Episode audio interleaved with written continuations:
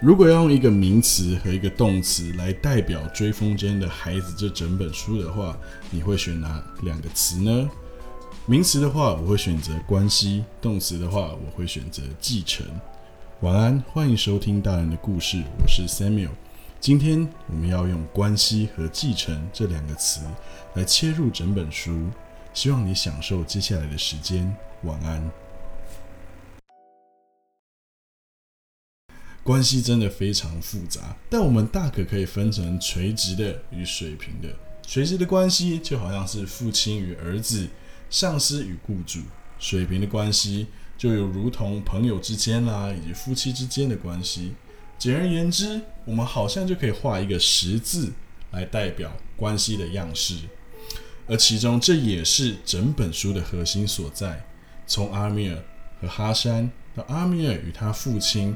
都是这本书描绘的重点，甚至你可以说，作者运用这些人彼此的关系，相互照应出了当时不同民族和意识形态的关系。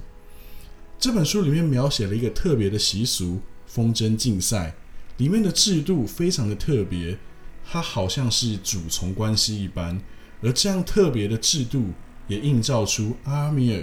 和哈山这两个人非常特别、亲密，但是又好像有主仆关系的存在。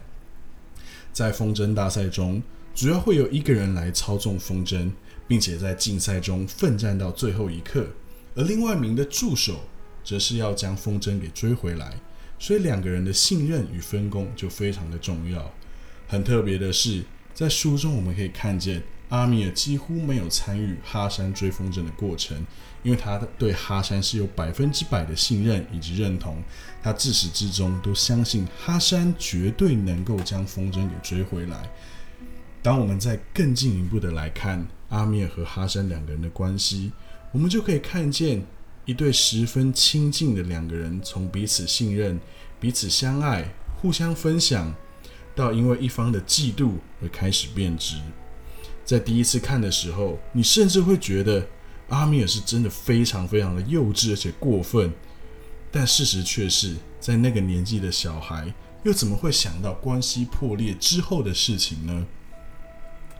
而在风筝大赛目睹了哈山被强暴的事件，阿米尔内心的自责以及原先的嫉妒，使得两人关系正式进入了冰河期。直到阿米尔十三岁的生日。在一场烟火秀之后，阿米尔他主动去撕裂了这段关系。特别值得注意的是，作者胡塞尼都会刻意的让书中的剧情与历史事件重叠。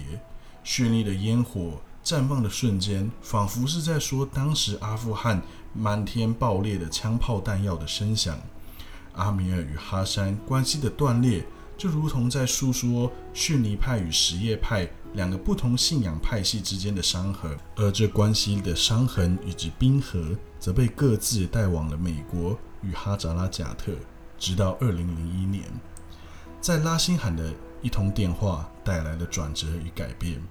在这边，我认为非常重要的是，好像在说两个人的关系出现了伤痕以及冰痕，如果没有一个人主动跨出去，真的需要一位极有智慧的第三方来破冰。正如同书中的拉辛汉，他那一通电话，在这通关键的电话之后，冰冷的关系因为阿米尔跨出去的行动而融化了。又迎着阿米尔在得知各种真相之后，包含了哈山遇难、哈山的真实身份以及仅存的索拉布，让阿米尔以自我救赎的方式来面对这段关系。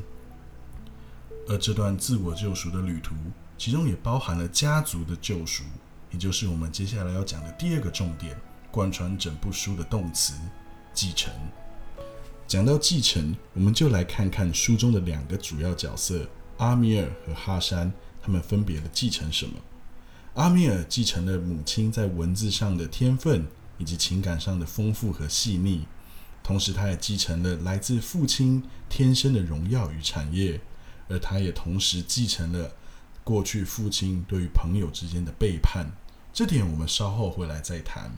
而哈山呢，作为私生子的哈山，他继承了原生父亲体能上的卓越，还有原生父亲那强悍的性格与勇敢。很特别的是，哈山还继承了养父阿里的忠心。